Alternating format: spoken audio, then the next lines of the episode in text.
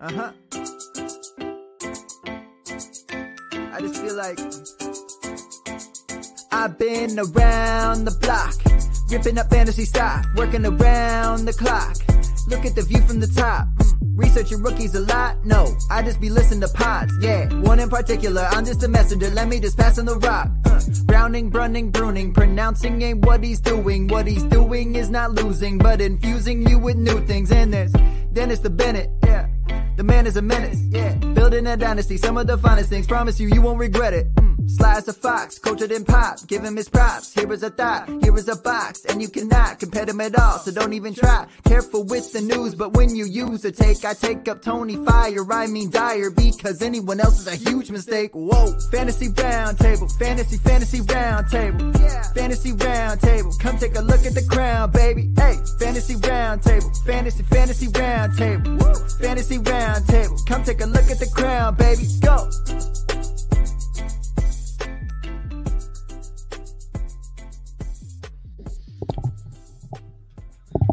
What is going on, everybody? It is week 10 of the NFL season and your fantasy season as well. I got Matt here with me. We've got a, a fun little episode for you guys today. We're going to preview the game tonight between the Colts and Titans, which should be a good one updates on Pig Skin Pick'em, talk a couple trades and other things. Then, of course, at the end of the show, we will give you time in case you have not watched it to bail out of here. But we will be talking a little bit about the uh, what is season two of Mandalorian. So, Matt, how you doing today?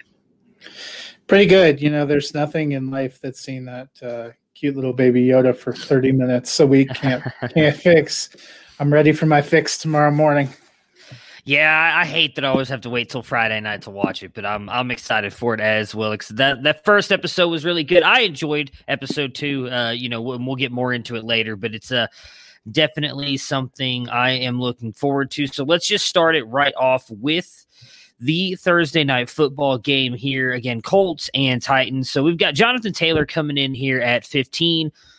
Uh, so I think you and you guys must be a little bit higher. So I think I had him drop down into the twenties in my rankings for this one. But Pittman yeah, I, at thirty nine. I, I, had him at twenty, so I'm, I'm I'll look and see. What Dennis Dennis and Ricky must have had him higher. Uh, Pittman at 39, and then Trey Burton coming in at 15. The Titans' defense has been friendly to offenses this season. Do you think that will help Rivers and the Colts? I mean, it can't hurt, right? Uh, but we've seen Rivers and the Colts play some fantasy friendly offenses in the past few weeks, and it just hasn't totally translated to or fantasy friendly defenses. Sorry, it just hasn't totally translated. Um, so f- for Jonathan Taylor, real quick, you were 16, Dennis was 22, I was 17, Ricky had him at 12. So I think gotcha. the combination of us having a bunch of different players, we just weren't all aligned on who we thought was going to do yeah. do well. Um, you know, the, the biggest problem I have with the Colts is they're using a committee of three at least in at least every position. So even if they end up scoring 20 or 25 points, they might use 11 players to do it. And their fantasy volume is king. Yeah. Um, it's hard to bank on on touchdowns like last week. Jonathan Taylor didn't get a lot of carries and didn't get a lot of yards, but he did get a touchdown, so it ends up being okay. But the the week before, Wilkins got the touchdown, and that was kind of yeah. crushing. You don't know if he's going to vulture or Nyheim Hines going to get a couple of passing touchdowns. You never know when that's going to happen. Tight ends have been kind of the same way. There's some injuries this week, so you got to feel a little bit better about Trey Burton. Um, you know, I thought Pittman looked good last week, but it's hard to trust anything. And you never know when yeah. Tennessee's actually going to figure it out on defense. I, I, keep expecting them to be better than this. Uh, for me, I think AJ Brown is is a must start. I, I can't imagine yeah. you've got that many players better than him. Now, granted, I could be wrong. Uh, it, if you can hit it with your other wide receivers, that you'd be thinking about playing over him. But I'm pretty sure I have Brown pretty high in my rankings this week. yeah, week. we had him coming in. We, yeah, we, we haven't coming into eight at consensus. So I mean, I, we're all pretty high on him. So I, he's a must start for me. He's been phenomenal since coming back and being fully healthy. Uh, yeah, I'm, I'm with you. Like I, everybody knows, I think I've been the the biggest Taylor supporter since the offseason here on this podcast out of all of us, and he he was definitely getting more run last week than Wilkins or Hines was, but then he fumbled the ball, and that's really what kind of cost him the job. I mean, if Frank Reich even came out and admitted it, he like they pretty much just put him on the bench. It's like I meant to get him more carries at that point, but you know we just couldn't get to him, and that's just you know I get in a way because that's an NFL coach being an NFL NFL coach, but come on, man, yeah, if he's your best wide receiver, he's in your lineup. He should have a good game tonight. I, am not expecting him to put yeah, up like thirty him. points, but Adam wide receiver five this week. Yeah, I mean Indy's Indy's defense is good, but it's they're good because they're good at stopping the run and they're good in their linebacker court. Their secondary is not overall great. Um, and Tannehill can extend the plays a little bit. I expect I don't know if I think it's going to be a shootout, but I think because they're going to be able to stop Henry for the most part, they're going to have to lean on the pass, which is why I ranked AJ Brown as high as I did it's really strength versus strength and weakness versus weakness tonight because yeah. the Colts have a good defense but not much offense, and Tennessee's had a good offense but their defense has been suspect. So it should be yeah. exciting. Should but be your comments, your comments about Frank Reich make me wonder how long it's going to be until we get one of those Game of Thrones creator memes where it says, "We meant to get Jonathan Taylor more carries, but we sort of forgot he existed after he fumbled." Well, uh, you know, there's a lot of people who think that tonight's going to be his breakout game. Now, I mean, I would love it because as much as I wanted to retire on Monday, I guess I technically still have a chance in a couple of leagues that have Taylor, and so I'm hoping that he can put it together for the second half run here, but. I just well, I don't know. I think I almost I feel like this season's just going to be a wash so for him. Maybe here's a good question for you. I was trying to debate in my work league where I really have to win to, to keep staying in the hmm. playoffs. My three running back options are Antonio Gibson, Mike Davis, and Jonathan Taylor, and currently I have Gibson and Davison.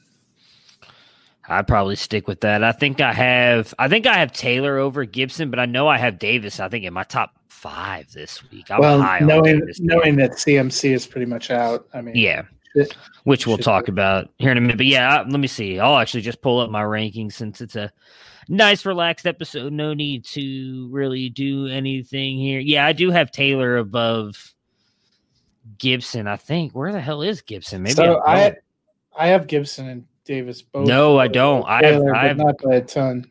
I have Gibson ahead of Taylor. I just I realize so I have for me this week I have Mike Davis coming in at eight, uh, Gibson at thirteen, and Taylor at sixteen. So yeah, yeah I, it's just if this ends up being Taylor's breakout, I might punch a wall. Oh, I know, and, and him for so many weeks and had him not do. But you know, it, it's one of those things where you know we talk about it on uh, like Fridays or Mondays when we we all talk about how a player is probably not going to do that good, and then they end up going off, and then you you always hear those people like I left them on my bench. I'm like, but everything told you to leave them on your bench. You can't go back with that the hindsight and be like, oh, I knew I should have started him.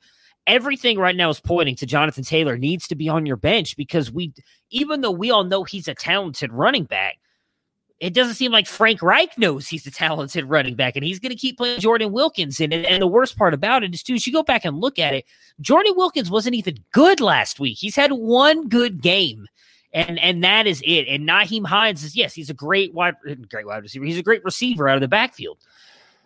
Doesn't mean that he should be getting carries, twenty carries a game. It should be Jonathan Taylor. So Jonnu Smith. I mean, I am so here's my issue with Jonnu Smith because uh, I was looking more and more into this the past couple days because I, I was kind of predicting Jonnu Smith to have a uh, a breakout year this year, and he was really good early on. But then, and I don't remember his name. If I'm, I'm just going to be honest with you guys, when the right tackle for the Titans went out, they have seemed to kept Jonnu Smith in blocking more, which is what has limited him in the passing game, which I did not notice until I actually went back and started rewatching some of the games here lately. So yeah, I don't he had know. two targets on Sunday. He happened to catch them both and get a touchdown. Yeah, I talked about that. It was a little, uh, you know, that's I, and we've seen that happen with Mark Ingram where he had, yeah. or uh, not Mark, Mark Andrews, Andrews, where he wasn't getting a ton of targets. He was just catching them all, and half of them happened to be touchdowns. That's another one that I. So, for those of you out there that have Jonathan Taylor and Mark Andrews, this is your week to go ahead and play them because I, I pulled them both from this lineup because I was worried about, you know, I replaced Andrews with Hockenson and I replaced Jonathan Taylor with Mike Davis this morning, and that probably means that I've made a catastrophic mistake. Yeah, so um, we have Jonnu Smith coming in at 11, though, in our ranks. So we still have him as a tight end one because, again, I, I, think that he can. When they get into the red zone, he is one of the players they look for. And, and I don't think Derrick Henry is going to have a big game tonight, which usually means it's Jonnu Smith's time. Then again, A.J. Brown, like I said, has been coming on huge this year. But the fact that they are leaving Jonnu Smith in, and not just on run plays too, they're leaving him in on pass blocking because of how bad their their backup right tackle has been. That's why Jonnu Smith has been limited. He's only been getting at most sometimes five targets, which is not what we saw earlier in the year. Earlier in the year, he was behind AJ Brown, getting eight to ten targets a game. So it's kind of he's not someone that I want to bench because he has that. But he's he, we saw yeah. it earlier in the year. He's been used in the running game even. So he's a guy they'll use all over the place. But he's one of those guys where we can't expect him to put up those. I'd say consistent ten to fifteen points every week now. Uh, he's become kind of touchdown dependent, like a lot of other tight ends have become, just because they're using him more in the blocking scheme. Nothing to do with his talent. He's still a very talented tight end, but because they're using him more as a blocker. Yeah, but honestly, given the state of the position, and especially this week with no Travis Kelce and you know Kittle's gone for the year, it's been a real toss up. You know. I like Andrews, but he's been kind of in the same the same state. I think what hurt this offense a lot last week is there wasn't a whole lot of pass attempts or pass yardage to go around. Um, you know, that definitely hurt Corey Davis, who we had seen have a better a better year. Um, you know, prior to last week, Davis had put up at least 11 PPR points in every yeah. game he'd played, and last week he took a bagel. He only got targeted twice. Uh, most Brown was really the only receiver that did anything. Yeah, well, and the Titans' offense hasn't looked really good really since they came back against uh, the Steelers. They they've really kind of everybody was kind of getting the ball and doing good beforehand, and then it seemed like they were out for the two weeks come come back against the Steelers, and just it's it's been the AJ Brown show, and that's it. Even Henry has not looked quite as good. Um, but just to give you an idea idea of verbal Ken, I have uh, I have him projected for eight point eight points tonight. So I, I honestly literally have him getting a touchdown, like a 20 yard touchdown, is pretty much what I have for him tonight. Right, right around that. Like I'm expecting him to score, but I am honestly not expecting much out of Jonnu Smith. On the the rest of the Titans here, Tannehill coming in at 12, Henry 4, and AJ Brown 8, with Jonnu Smith coming in at 11. Matt, you just mentioned that Davis has been uh, solid this year up to week nine, uh, but now we have him at wide receiver 50. Any confidence as him as a flex worthy start against the Colts? Yeah, I mean the Colts. I, I figure they're going to try to rotate coverage to AJ Brown. Whether that's successful in actually taking him away, probably not totally, but I think that's what has benefited Corey Davis throughout this season. Uh, Adam Humphries is out tonight. Uh, Kalif Raymond's really kind of a, a dart throw, hail mary guy. So uh, Corey Davis should be second or third uh, in terms of targets. They don't really have a huge pass catching back. I think last week was probably more of an aberration, but then again, it just kind of tells you about how we have never fully trusted Corey Davis because even with yeah. everything he's done, one game that kind of reaffirms your preconceived notions, and we all if we dropped him so far that he dropped to fifty uh, in a week where you have Atlanta and Kansas City and and Dallas all out, so that's a ton of good receivers who've come out plus yeah. plus injuries um, he's probably a guy that that you end up starting as a flex and you don't feel good that he's in your lineup until you see your 12 points tomorrow. Yeah, um, I'm with you. I mean, again, I'm I'm someone who's never been high on Davis, so it, it's kind of hard for me to trust him. I I I do have him. Where where did I put him? I was trying to find him in my rankings here, and what I have because I actually think he might have a good game tonight, just just because of what you were saying with them shifting the coverage to to AJ Brown. Where are you? I hate trying to read quickly. Um, this makes for great podcasting. Good God, where did I put Corey Davis? I guess I could just search him, huh? That yeah. probably would have been an easy thing to do. Oh, you're trying to look up your personal rank? Yeah, yeah, I know. Oh, wait, did I seriously not rank him? Oh, you might have been the, one of the reasons he dropped. Yeah, I didn't think I, why. I didn't think I had him that low. Yep, it is why I didn't. Golly, I was in such a hurry trying to do my rankings last night. All right, well, Hang on, I'll pull it up a different way because I do all mine separately on a different sheet. So on my other sheet, golly, I must have deleted because like I didn't even rank Davante Adams yesterday. Like I got so messed up on on trying to move my rankings over until uh Stoop said something to me. So I have Corey Corey six. Corey Davis in my rankings that apparently I did not move correctly at 36. I think he's going to get 12 points tonight. So that's a, a, fairly decent day for a flex. So yes, I would agree that I have him at flex. So that's why he's down there as low as he is. He should have definitely been higher. Where did you have him? I had him at 51. It looks like.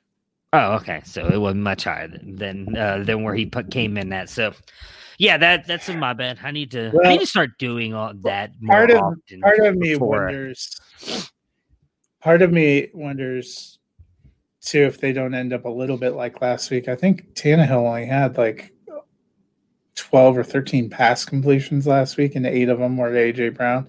There wasn't a whole lot of action going around passing wise as they played a little bit of a better defense in Chicago. And the Colts, obviously, a little bit. I'm I'm more with you. I don't think this is going to end up being a blowout. Now we say that all the time, and like Monday night ended up being thirty to twenty-seven when I thought it was going to be ten to three. Yeah, but this one feels more like a game that's twenty to seventeen or seventeen to fourteen, something. Because it's hard for me to imagine the the Colts exploding on offense. Either they are missing a few pieces um, too, and they just haven't looked all that good. I could see this being kind of a slog on a Thursday night game.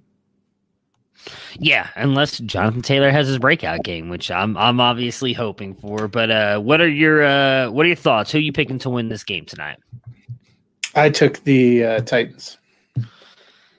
As I think I'm going to. I have not made my pick yet, and I'm I'm of course that means I'm going to eventually forget and not put it in like I did last time. But I, I can't. I meant to do it this morning, and now I see this one thing I hate. I like doing it Thursday mornings because like I just go in and go with like my gut feel on who I think's going to win the game instead of going in and over analyzing it, which is what I'm about to go do, and that's what I think is cost me my lead somewhat in some of these uh, groups. So why don't you update us on where we sit with our pigskin pickums? Yeah, so uh, pigskin pick'em uh, in our podcast uh, network, you're still uh, sitting in the lead. Um, sitting there with 86. Uh, it wasn't as great a, a, week last week, but you're still up there.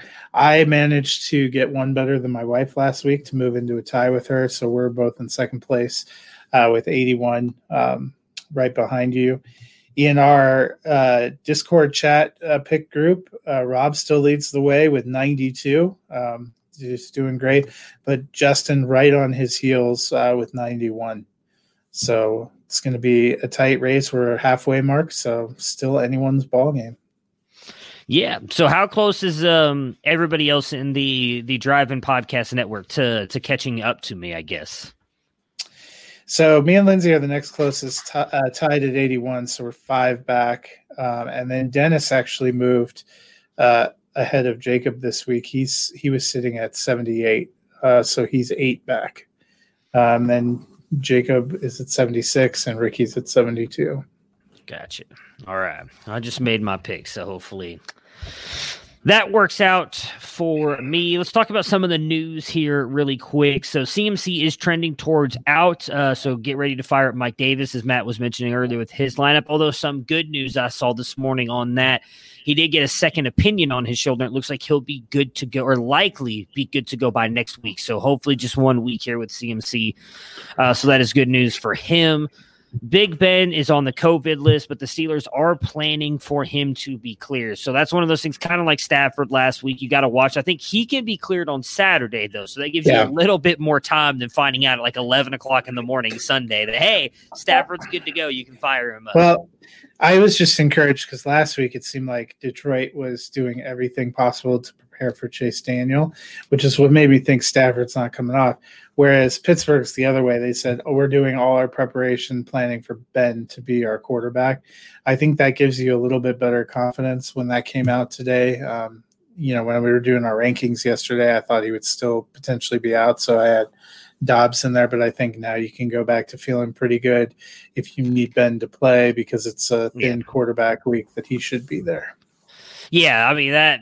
I think they kind of had to prepare for Daniels because of, like we say, it took. They literally had to wait till almost eleven o'clock in the morning uh, to be able to say, "Hey, Stafford's good to go." And so you maybe have to kind of prepare your backup just in case that final test comes back uh, positive. The one thing I would say that does give me pause about Ben is we saw it looked like Stafford was a little rusty after having been out of practice and, and communication stuff. Hopefully Ben gets cleared early Saturday and maybe gets to go through the walkthrough. Um, but that's always a concern when you've kind of been shelved for a week.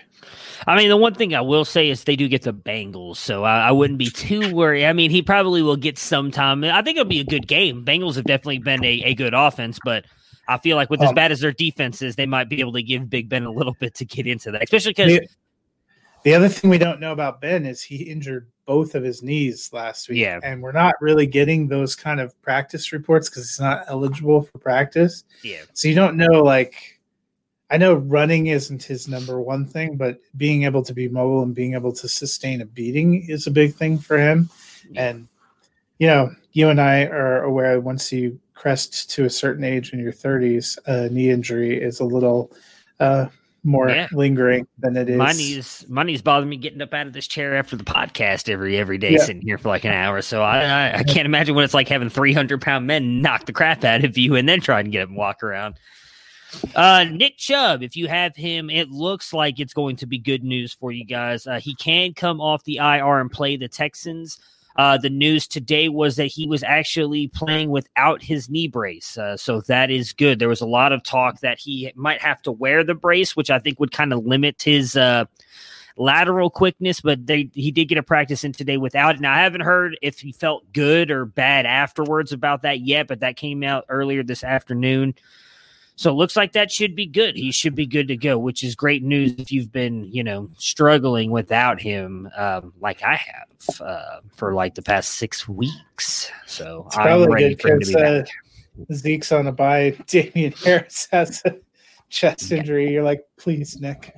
Well, that's the yeah. worst part about it. So in that league right there, I'll, I'll just jump right into it. So I, I decided to make some moves. I'm going to be honest, I don't feel great about. I, I I was hurting this morning. It took a lot for me to make these moves, but I'm I'm curious to get your opinion. I know a lot of people that I talked to uh, thought it was a great move, and and I get part of it, but my is. I feel like sometimes I get I fall too in love with draft picks because I pay so close attention to college football and I'm always watching these guys and and for me I'm always like I I really feel like these guys are going to be good in the NFL. But as we always learn every year, it, not all these guys are going to pan out. And you should always, in my opinion, what I tell people is stick with the players who've proven it in the NFL. So I have a, a huge a, a, team, my main dynasty league, which I have built through trades and drafting. I'm, I know I've talked about it on here before. Um, I've just gotten killed with injuries this year. Uh, I've got Barkley, Beckham, Chubb, and Kittle right now, all on my injured reserve. I've been relying really on Zeke, who is obviously, we all know, not been great so far this past, at least since Dak went out. Um, and then it was Adams and Hopkins were my main guys at wide receivers. They were carrying me to wins for the most part. Then I got some interest in Hopkins for some teams above me. I'm sitting at six right now. I'm fourth in points, but sixth in the rankings. And and one of the teams above me was like, "Hey, what's it going to take to get Hopkins? I want to make a run." Uh, same guy who won it last year. He's sitting two spots in. He's sitting at four, um, but only one win better than me. He's like, I really want to make a run for try and repeats. We've never had a repeat champion in this league. I was like, all right, well, let's see if we can make something work. And so I traded him for Kenny Golladay, uh, Jalen Reagor, and a 2022 first because he did not have, at least at the time, which sucks because had I just waited two hours, he ended up getting a 2021 first. But uh, he didn't have a 2021 first at the time that we made the trade, so I got his 2022 first. That that ended up turning into multiple other trades for me. But just your overall thoughts on that, on on giving up Hopkins for Kenny Golladay, Jalen Reagor, and a 2022 first. I wouldn't have done it. Yeah, see, that's kind of where I was too. A, a lot of people said that they liked it, but the Kenny, more more I thought Kenny Golladay it, has had some some good games, but he can't stay on the field now, and we don't know what's happening with Detroit. We don't. I mean, there's a good possibility Stafford's not back. They could have a coaching change. They could have a philosophy change. And I like Jalen Reagor as a prospect, but there again, not enough. And I'm surprised you would even be enticed by a 2022 first Well, when you so said here's when you why. said not that good class. It's not, but what I did do, and and I only reason I took that trade, it was that it was that, or he he offered me two different versions of the trade. He was like, you can have my 2022 first, or I can send you a 2020 first second and a 2022 second. Send you two seconds because I did want a 2021 pick. Patricia will be gone at the end of the year, so and thank you. Um, I still do not love it, but I have heard people, a lot of people tell me that they like the deal just based on the the I guess depth that I got back for. Because when Kenny Golladay's healthy, he's a wide receiver one. The problem is, like you just said, he he's not been healthy this year. He's really been beat up, and so I. I my biggest fear too with Golladay, which I talked about because I work with the guy I made the trade with, and we were talking about a little bit when I got back in today, was Kenny Golladay is a free agent at the end of this year, so there's no guarantee he's even back with Detroit. And if he goes to a team where he doesn't get the volume he gets in Detroit, then I, I lost a guy who has a shot at being a wide receiver one. Now I do like Reagor. Reagor was my wide receiver two coming out this year, and I am. I honestly do think he's going to have a good second half. Back healthy. They just coming out of the bye week. They got him back last. He's had two good games.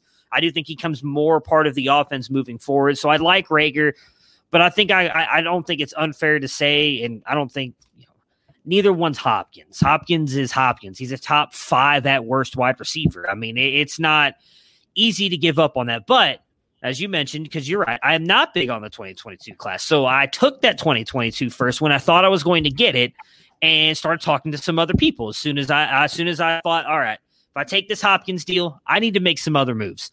I flipped my 2022 first and a 2022 second to someone who I sold will be a better running back class, which it will be. There's going to be more high end running backs of that than this year. This year, there's two guys. In 2022, there's three to four. I took those two picks and sold them for a 2021 first and a 2021 second. So we pretty much just swap picks in drafts. He's getting my 2022 picks. I'm taking his 2021. Now, one of them is my 2021 that I traded to him earlier this year, which looks like it's now going to be somewhere in the one to six range, which is not bad. means I'm going to now get hopefully another high end wide receiver. So that now puts me with two 2021 first and three 2021 seconds with me getting that second from him. So part of me kind of likes it more in doing that because I feel like I'm building my depth a little bit more. Uh, again, I, I like my wide receiver group. I mean, you know how high I am on Deontay. So if Deontay can turn into something, then I feel like, okay, all of a sudden I have a really good wide receiver core. I get Barkley back next year. My running backs are good now. It sucks because I don't have those like Adams and Hopkins. I, like Adam, if when you look at my lineup every week, fully healthy, it was Saquon, Chubb, Adams, Hopkins, Kittle, and then either Zeke. Well, it's been Zeke because OBJ's been trash the past year and a half, if we're all being honest. And Zeke, that's a terrifying fucking lineup. And I was like, I guess I could have just waited till next year and seen what happens, but I almost kind of feel like I've been trying to trade Zeke most of the year anyways because I was trying to get out on him as well, and that has not worked out. So I don't know. I just felt like I needed to make a move, and that's maybe another reason why I don't like the moves as much because I'm like, you know what, I probably didn't, but it was one of those things where I was like, I got to do something. I did add one more piece on there, which is probably going to end up screwing me because one thing we forgot to talk about in the news, uh, Mixon has yet to practice all week. So it looks like Mixon may not play this week. I took Giovani Bernard and Cole Beasley and flipped them to the Mixon owner for Tee Higgins. That was the final move Oh, that I made. So that I came away losing Hopkins. I lost Hopkins, Beasley, and Bernard, and got back Golladay, Jalen Reagor, Tee Higgins, a first and oh, I'm sorry, and I gave away first and a second to get back Golladay. Golly, uh, Golladay, Reagor, Higgins, a first and a second this year. So we'll see. I, I'm, I like I said, I, I'll be honest. I will not. I did it, and I did not feel great about it because I, I also love Hopkins, but I don't know. I just feel like having a little bit more depth because the one thing we did agree on this year was we're going to expand the uh, the flex because right now we only have one flex. We're moving to two flex, so that was another part of my thinking was okay. When Golladay's healthy and if Reagor can turn into what I think he can be, that also gives me enough flex spot I can roll with as well because my other wide receivers are Darnell Mooney and well now it's going to be Tee Higgins because I gave up Cole Beasley and I have Parris Campbell who is sitting on my IR as well right now and Antonio Gandy Golden, Hakeem Butler, still holding out, buddy. I'm not going to drop you. Love you, Hakeem. That'll solve your tight end problem. Yeah. Well, I mean, I have Jonnu Smith. I have Jonnu and Kittle. So I mean, it's just that. Uh, it's Butler Oh, though. and and and and Harrison Bryant. I, I went ahead and grabbed him because he was actually sitting on our um, free agent wire, and of course I got Dwayne Haskins as well, my uh, third QB. So yeah, I don't like I said I don't love it, and I feel like I, I'm always someone who says you I love to compete every single year, and I felt like when I made that move, I pretty much just took myself out of the running because the guy who got him now builds his wide receiver core as Michael Thomas, DeAndre Hopkins. So I feel like uh, because I lost him in the championship last year by six points. So I was like, even if I find a way to weasel my way into a championship, if I end up against him or the team that's in first place right now, I'm done for. Uh, so, although I don't, I don't know. Here, I'll read you his team, and then we, I promise we'll start talking about um, Mandalorian because I don't think he has an overall great team. But you tell me if I'm wrong. His biggest thing is he's got Kyler Murray, who's been just phenomenal this year, right? But his running backs, Kareem Hunt, Wayne Gallman, CEH, Jerick McKinnon, and DeAndre Swift. It's not great. Yeah, like it's not great. He's eight and one, by the way, and he's only ahead of me in points by two points. Wide receivers: N'Keal Harry, Jerry Jeudy, Jakobi Meyers, Tim Patrick, Mike Evans. Again, not great. You're you're not feeling no, not one, eh, not a single wide receiver one in there at all. And then tight ends: Mike Gesicki and Hunter Henry. So he doesn't have like his best players. I think he's got. He's got two good young wide receivers in Mims and Pittman that I think will be good in the future. But outside that, they're not helping him this year. So like that's the number one team.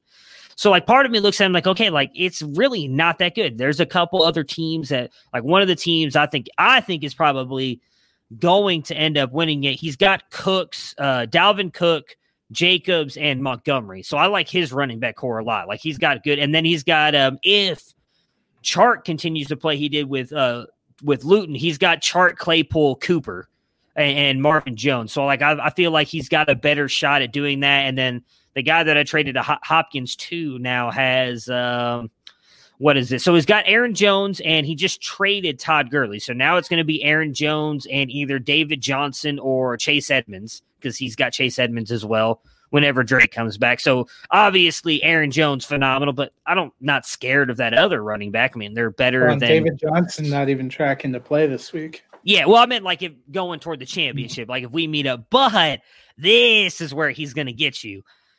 Michael Thomas, DeAndre Hopkins, Will Fuller, Tyler Lockett. Like that's where he gets you because his wide receivers are now phenomenal. And then he has uh, Noah Fant and Tyler Higbee. So, you know, when, if Fant, when Fant's healthy, he's got a great tight end. Higbee, I don't trust. So, I mean, that's where, like I see, it's not, nobody's really running away with it. And that's where I was like, then you listen to my team of like, especially me getting Chubb back. I, that's why I, I feel like more and more I should have just held because Chubb, Zeke, and then Adams, Hopkins. I feel like matches up with any of those lineups I just mentioned right there. And then I have Allen at QB, which again, if he continues to so, but uh, you know, it is what it is. I feel like getting all those picks and and Higgins back as well with that all kind of leads toward making my team a little bit younger because Hopkins is 28, although he's a possession receiver, so I think he could easily play for another four years as a top top wide receiver. But yeah, that, that's what I spent most of my day doing right there is is working those trades and everything. And I guess we'll we'll see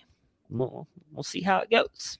Not not happy to to get rid of Hopkins. He's one of the reasons I won a championship. So it's hard it's hard for me to let those things go. But you know, obviously you got to divorce yourself from the fan mindset, right? You got to just because you like a player doesn't mean you should hold on to him. I tried to move Barkley earlier this year, but nobody would nobody would take him. They felt I was overpaying or over asking because I wanted two first for the dude, which I don't think is a ridiculous ask for, in my opinion, one of the best running backs in the league. But okay, here we go.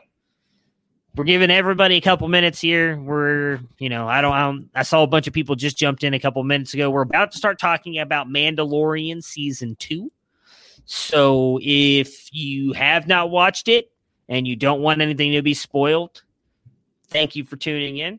Me, Matt Dennis will be back tomorrow. We'll preview, recap Thursday Night Football, and talk all of the uh, Week 10 NFL slate on Sunday and Monday.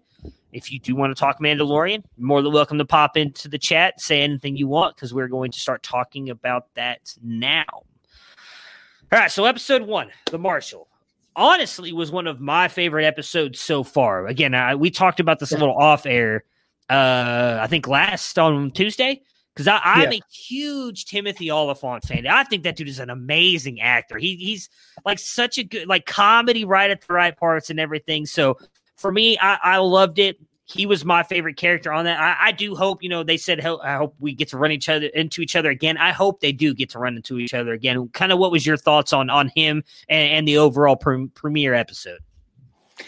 Yeah, I mean, I thought it was really good uh, picking up uh, where they where they left off. I would guess we will see him again at some point. You know, it reminds me a little bit of like when they introduced Cara Dune uh, in the middle of last year. You knew uh, you would probably see her again, and, and we're going to see some of these other people um, as we go through the season. They kind of had already released the information that um, we were going to see some of these characters. We were going to see Yeah, Ahsoka Tano at some point. Um, you know, because the guy that co-created Mandalorian with uh, with Jon Favreau is Dave Filoni, who did Clone Wars. So I think we're Yeah. going to see some some tie-ins. But I thought what they did was good. Um, it was fun to start with that opening sequence where he goes to get information. Probably the moment that captured everyone from the trailer was Yeah. uh, LBY looking at Mando hit something and reaching out and closing his thing. So you get to see that in the first few minutes. You don't have to wait. That was pretty good. But then a lot of the episode was kind of interesting. Their their back and forth was really interesting. Their partnership was interesting. How they beat the uh, the giant worm from Tremors. Uh, Yeah. was yeah, that's exactly what I thought too.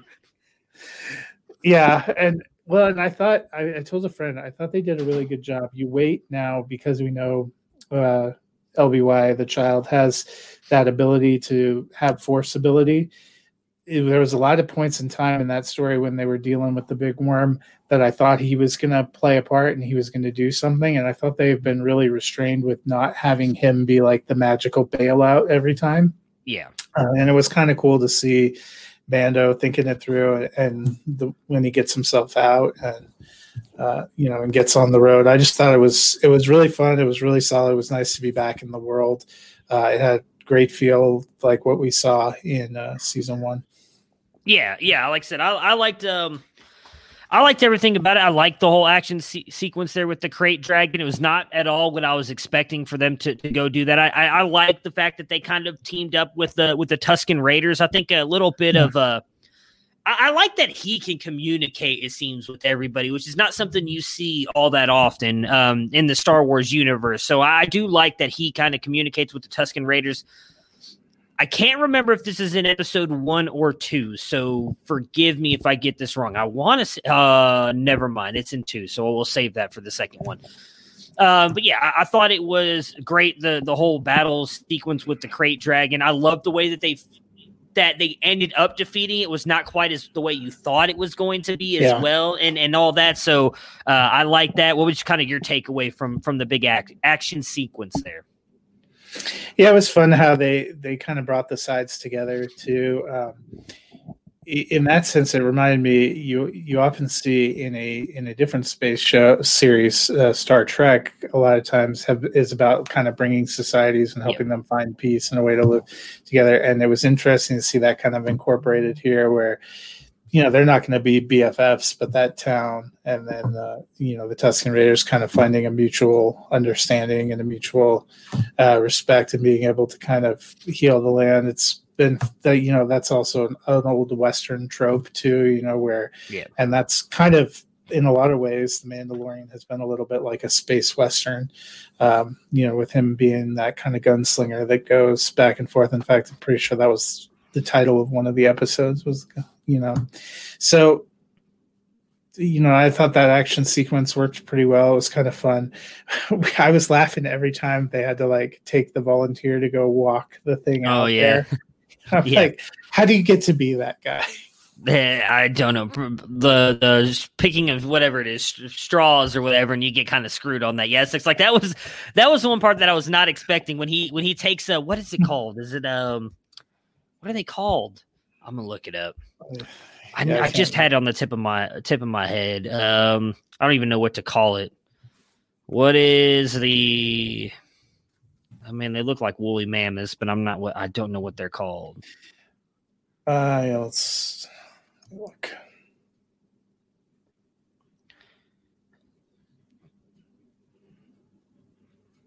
Bantha. And- Bantha, there we go. Okay, so yeah, uh, when he takes it out there, and then you think that it's gonna come eat the bantha, and then he starts running, and you're just like, and then all of a sudden just comes up. I was like, oh god, that's just gotta suck, man. That poor guy. Um, should I start Jonathan Taylor tonight, or wait and hope two of these guys play Chubb, Carson, Montgomery? Oof. Chubb, I'd it rather does Chubb look Carson. Chubb does look like he's trending toward playing. I don't. I'm going to be honest. I have Taylor over Montgomery. I'd ranked Montgomery as he was going to play. I still have Taylor over him. I don't remember what I did with Carson though. I ranked Carson. I Um, think he's gonna. I thought he was gonna play. I would. Yeah, I ranked Chubb and Carson as he was going to play, but I don't remember if I ranked Taylor ahead of him or not. Um, I actually did. I have Taylor two spots ahead of Carson. So, hmm, who is Seattle go? Oh, but they got the Bills defense. No wait, not Seattle's playing playing the Rams. Rams. I probably go Taylor and Chubb. Matt sounds like he's going Chubb Carson. So for sure you're Yeah. going Chubb tonight or Chubb.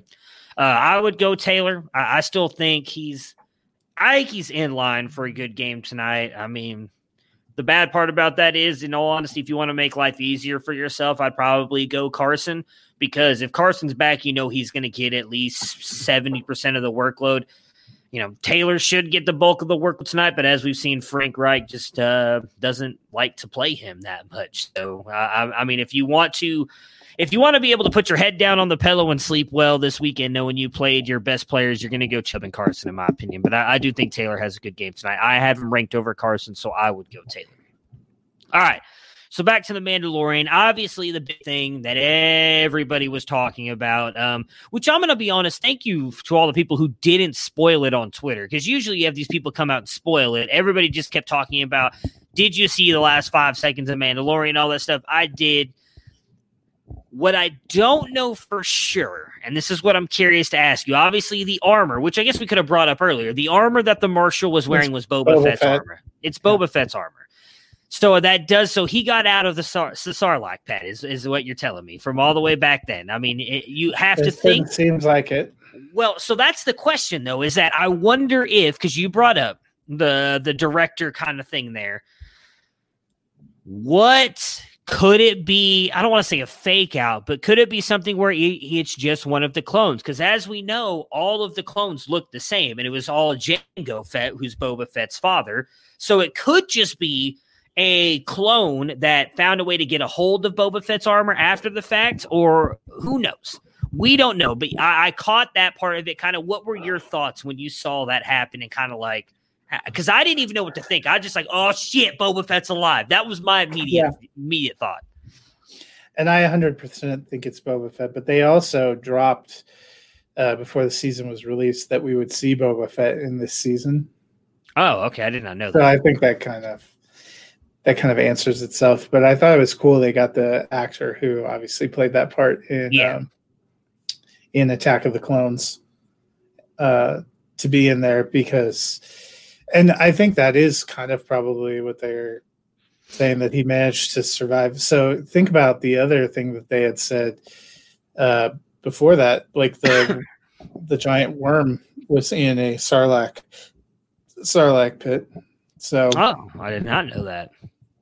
Yeah, that the they make a comment about that. How would it get into a sarlacc pit without the sarlacc eating it? And he said, if it if something else ate the sarlacc or killed the sarlacc. Oh, interesting. All right. So yeah, that'll be um I would imagine we're gonna see more of him at some point. See, I didn't know that. I, I try to I've seen one trailer um so far of of Mandalorian. It's the one where it shows um I don't remember what her name is in the in the Star Wars universe, but the the actress slash I think she was a UFC fighter. Is it Cara?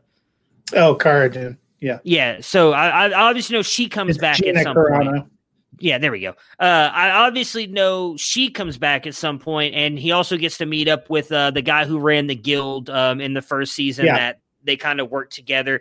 Great Uh, so we, I, yeah, so I knew that part. I, I saw that part of them coming back into it, but outside of that, I avoided everything. I, I've got to a point in my life where I hate shit getting spoiled. Maybe that's because effing shady McCoy ruined Iron Man dying for me. So I try to avoid Hmm. everything now um, when it comes to He- things that I'm really into. you. He ruined it for a lot. Oh, I know. people. Well, I guess he didn't ruin it. I mean, I still cried when it happened. I just knew it was going No, to but I happen. mean, so There's difference Yeah, but suspecting I it's also- going to happen and knowing it's. I kind of felt like it was going to happen just because as because we are so into those movies and we knew this was Yeah. likely Robert Downey's last movie. I didn't see a way of them just being like, "All right, he's going to retire now." So I felt like there was they were going to find a way for him to go out the hero. And so when I saw it coming, I knew it was going to happen. And I I love Robert Downey Jr.'s Iron Man, but that's not what we're talking about right now. So yeah, I mean, I ahead. it'll be interesting to see where they where they end up going. Obviously, with just that brief flash, you know, it's kind of fun fan service, but you have to figure it's going to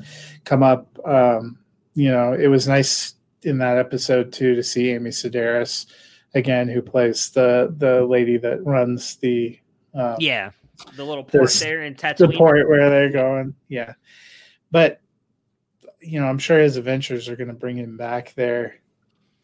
Yeah, they seem to spend a lot of time on Tatooine for some reason, so they they, they keep going back. And in the Mandalorian and all of Star Wars, apparently you have your choice of a desert planet or an ice planet. That's about Yeah. all your choices, apparently. Yeah, yeah. So speaking of the ice planet, that takes us to the second episode there, the passenger. Uh, what were your thoughts on it? Because I know we again talked a little off air last week. Because you do not do the uh, the write ups on these episodes for the network. It's uh, Jacob No. or Ricky, and and you did not necessarily agree with with their assessment of the episode. No, I threw some shade uh, in my Twitter co- comment. You know, I get people have complained that it, you know it didn't advance maybe the overall plot. First of all, the whole thing that they started the show with was kind of these standalone uh, stories. Yeah. So maybe you didn't like this standalone story, but I thought they advanced a lot of interesting things with with little baby Yoda. I mean, they had the running thing about him being hungry throughout the episode. Yeah. But I I don't know if you've noticed they've made him a lot more vocal this year, and Yep. some of his you know you know kind of growth of personality. Um, those are little things that I appreciated. Um, I thought that it was a nice callback uh, when the uh, you know when the pilots let him go. It was a nice yeah. callback to when he defended and tried to do the right thing during the prison episode. The last you know that that kind of Yeah. comes back to him. Um, you know, it wasn't the greatest episode, but I thought it was it was entertaining, um, and it had some fun parts. I think people are just wanting them to to get to something to make like big massive discoveries and stuff. You got to Yeah. enjoy enjoy the journey a little bit.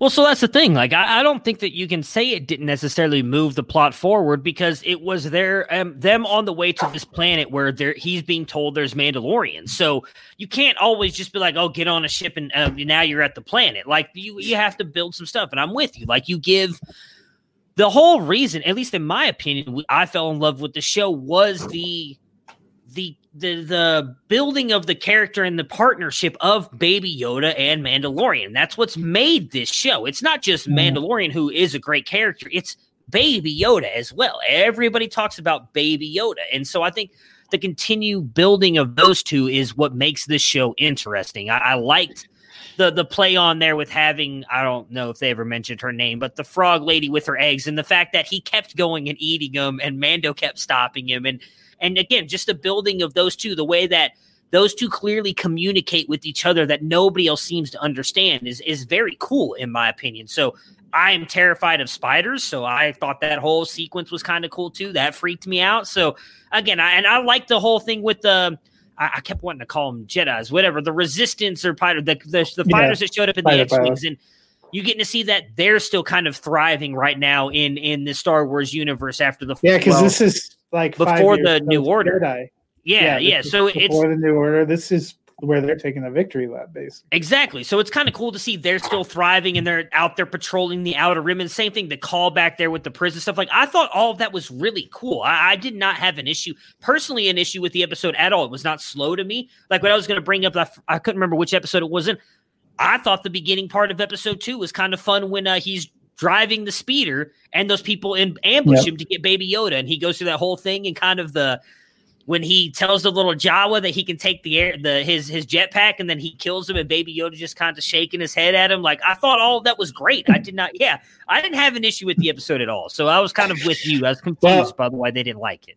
And so this is where you you also have to kind of separate the the difference in medium from television to um, to movies. So if you're used to like the Star Wars movies, it's two hours and they have a lot to accomplish. So you're seeing a lot of A to B to C to D to, you know, because you have to get it all done there. Whereas long form series, where you're hoping to have three, four, five, six, seven seasons, you're telling a longer story. You and I were both fans of Game of Thrones. Some of the best Game of Thrones seasons and episodes were the character arc that developed where guys spent 10 episodes basically traveling between a city. You'd pick up different yeah. interactions. And from a plot standpoint, you're saying like the guy walked 30 miles in 10 hours. Well, yeah, but you got to know about them and stuff. And it was almost when they switched course and started going at a breakneck pace that people started missing that. And I think those are the kind of, they're trying to take some space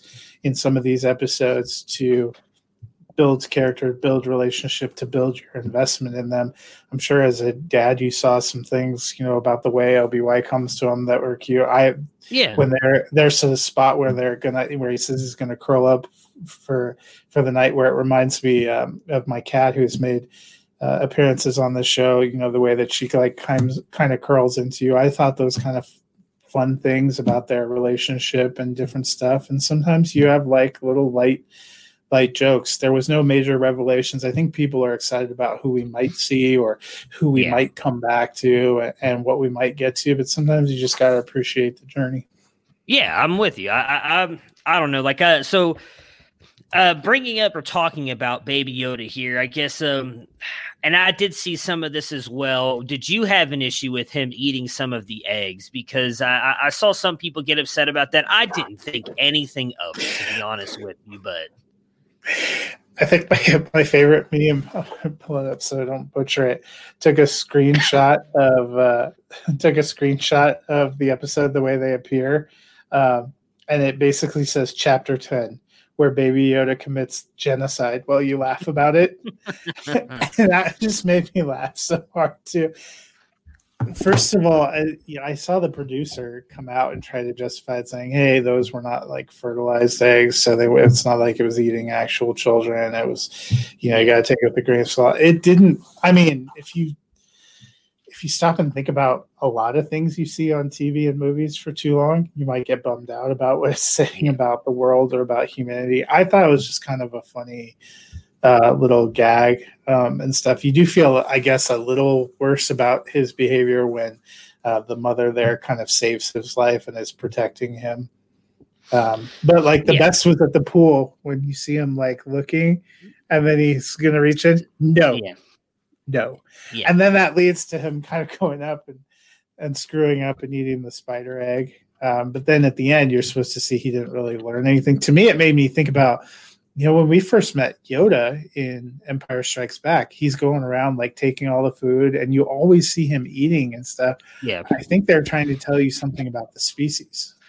Well, I wonder if because they seem to be so um I don't want to say like in touch with the force, but you know, we see even with Baby Yoda, we saw it when uh, he when he saved the Mandalorian. That that takes a lot out of him. It's almost like an athlete, right? A, a, prime athlete. They're always eating because they have to continue to feed their bodies and everything with everything they're doing, all the their energy they're burning and everything with all their workouts. I wonder if that's kind of what it's like for them. And we also have to remember, like why he's baby Yoda, he's also not like a baby baby, right? Like they've already hinted at he could be like a hundred years old already. He, he's still developing, so it could be something where he needs all that food. Like I, I honestly didn't think.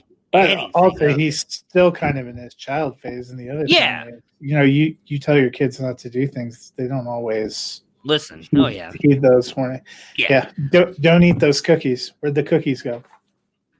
Yeah, exactly. Oh yeah, I have a kid who just ate like half a thing of, of Chips Ahoy's the other day, and I'm just like, bro, those were my cookies. So yeah, I understand. Um, yeah, like I said, I, I honestly didn't think anything of it. I, I, thought it was kind of funny. Like you don't even see the the mother freak out as well, and she even talks about it. Like they have to meet the husband to be able to make these it's not like he eats all the eggs like you see him eat what three eggs in the entire episode and then i guess technically the fourth at the very end i would assume if you, if you really know anything about frogs they lay hundreds of eggs and a lot of them don't survive the process because they have to lay them at the top of water and they get eaten by other species so let's calm down people. It's it's also a tv show. Like it is i don't know if they meant to do it for like a humor. Like i said they could have been something of them showing you like what he's going to continue as he's continuing to grow and he doesn't understand everything and yeah part of it was funny but again i think that comes to the not being silly that comes into the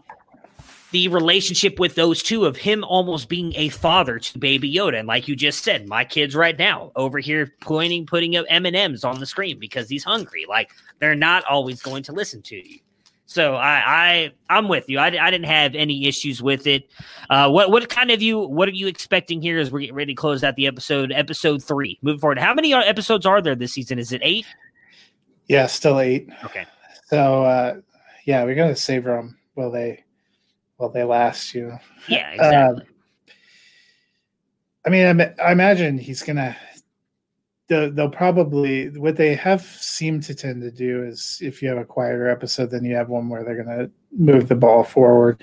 We know at some point he's gonna hook back up with uh, Greef Karga and and Cara Dune.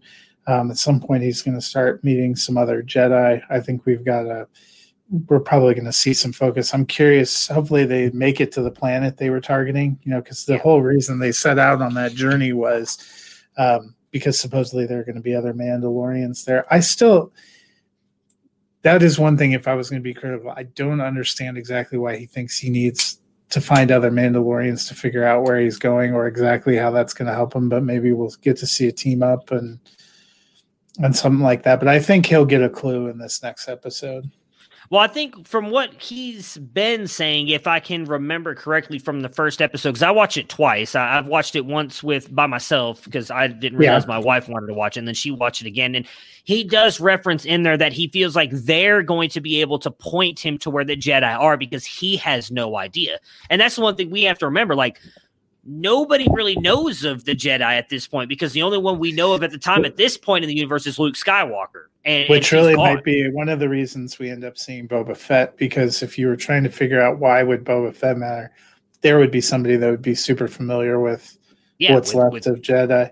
And obviously what's going to be interesting too is if he's going to meet these Jedi that we saw in the Clone Wars that we never saw in the original trilogy. There's going to be yeah. an implication that hey, uh, maybe Luke wasn't the last one out there. Maybe Obi Wan and Yoda weren't the last ones out there. Well, yeah, I mean that goes to we we've. I mean, again, I know when when Disney bought Star Wars, there was a lot of talk that they were going to not go into any of the stuff that's come out of it, like the the book series and everything, because in the books that's what they talk about. That some of the some of the Jedi did not die at Order sixty six, and they've been living on the outer rims, which we now know is where he's at at the moment, with the way the X wings came in and, and and kind of like, hey, we're patrolling the outer rims, so. Maybe some of those didn't die. I'd be interested to see who they bring back. I mean, that would be kind of cool. We we've seen even in the latest three episodes that there's more people who are I forgot what the word that they used is force um force sensitive. Yeah, force sensitive than we thought. Obviously, you get a person like Rey who is one of Palpatine's kids like maybe we see how that kind of made its way into into the world as well. I mean, there's a lot of different ways they could go with it and I, I like it because they're not held to anything, if that makes sense. They can kind of do whatever. Because, like you said, we were never actually showed that Boba Fett died. We just know that he fell into the Sarlacc pit. And, and there's a lot of people for a long time that that have talked about, well, he could have survived it. So now, well, I guess we'll get to find out if he actually did. I, I would think that he had to have, because I don't know how yeah. he would have gotten the the armor out. That that's the one well, thing. So and so at this point in time, I, I, get what you're saying that that could be just another clone. I think I'd be more disappointed if that turned out not to be Boba Fett than if it is yeah. him. Yeah, so I'm I'm excited. I can't wait. Um, I think we'll probably keep doing this every Thursday since there's really not going to yeah. be a lot really to talk about Thursdays. Well, especially with us getting toward the end of the season. Um, so I'll definitely be watching it Friday night. Uh, obviously, there's been a couple of you who sat in here the whole time, so I hope you guys enjoyed the, the Mandalorian talk there. Uh, we will be back tomorrow with uh, Dennis with us as usual. We will recap the Thursday night football game, which hopefully will be a good one, and we will preview the entire week 10 slate and help you hopefully get a win in your league as this is this is kind of it if you're you still technically have a shot if you're three and six but if you lose this week you are done so and I will yeah. say, mention because we brought this up a lot. Actually, um, if you guys are falling out of it, you guys can tune into uh, the Devy debate on Wednesday nights, or you can download it on Apple. We did a lot of talking about some of the the prospects moving forward. We'll continue to do that. Um, and we'll have a bunch of stuff coming out on Dynasty Nerds too, which obviously me and me and Matt both write for as well. Continuing that if if you are like out of it in a couple of leagues and you want to start looking toward the future, so yeah, let's we, just hope some of these college games actually get to get played. Uh, I know, I know. It's it's not looking pretty right now. The whole everything around the country is not looking pretty, unfortunately, at the moment. But yeah, at least stay safe out there, tonight. people. Yeah. We have football tonight and Mandalorian tomorrow, so nothing should ruin our weekends, at least with that. So, me and Matt will be back tomorrow with Dennis. Everybody enjoy the game tonight. We will talk to you guys tomorrow. Prepare for glory! I don't know if you got your popcorn I came out the womb, I was. And he's in the end zone for an unbelievable touchdown. I would be honored if you played football for this team. Throw it up above his head. They can't jump with me. God, Lee. Oh, they tackle him at the 40-yard line. Who can make a play? I can. Who can make a play? I can.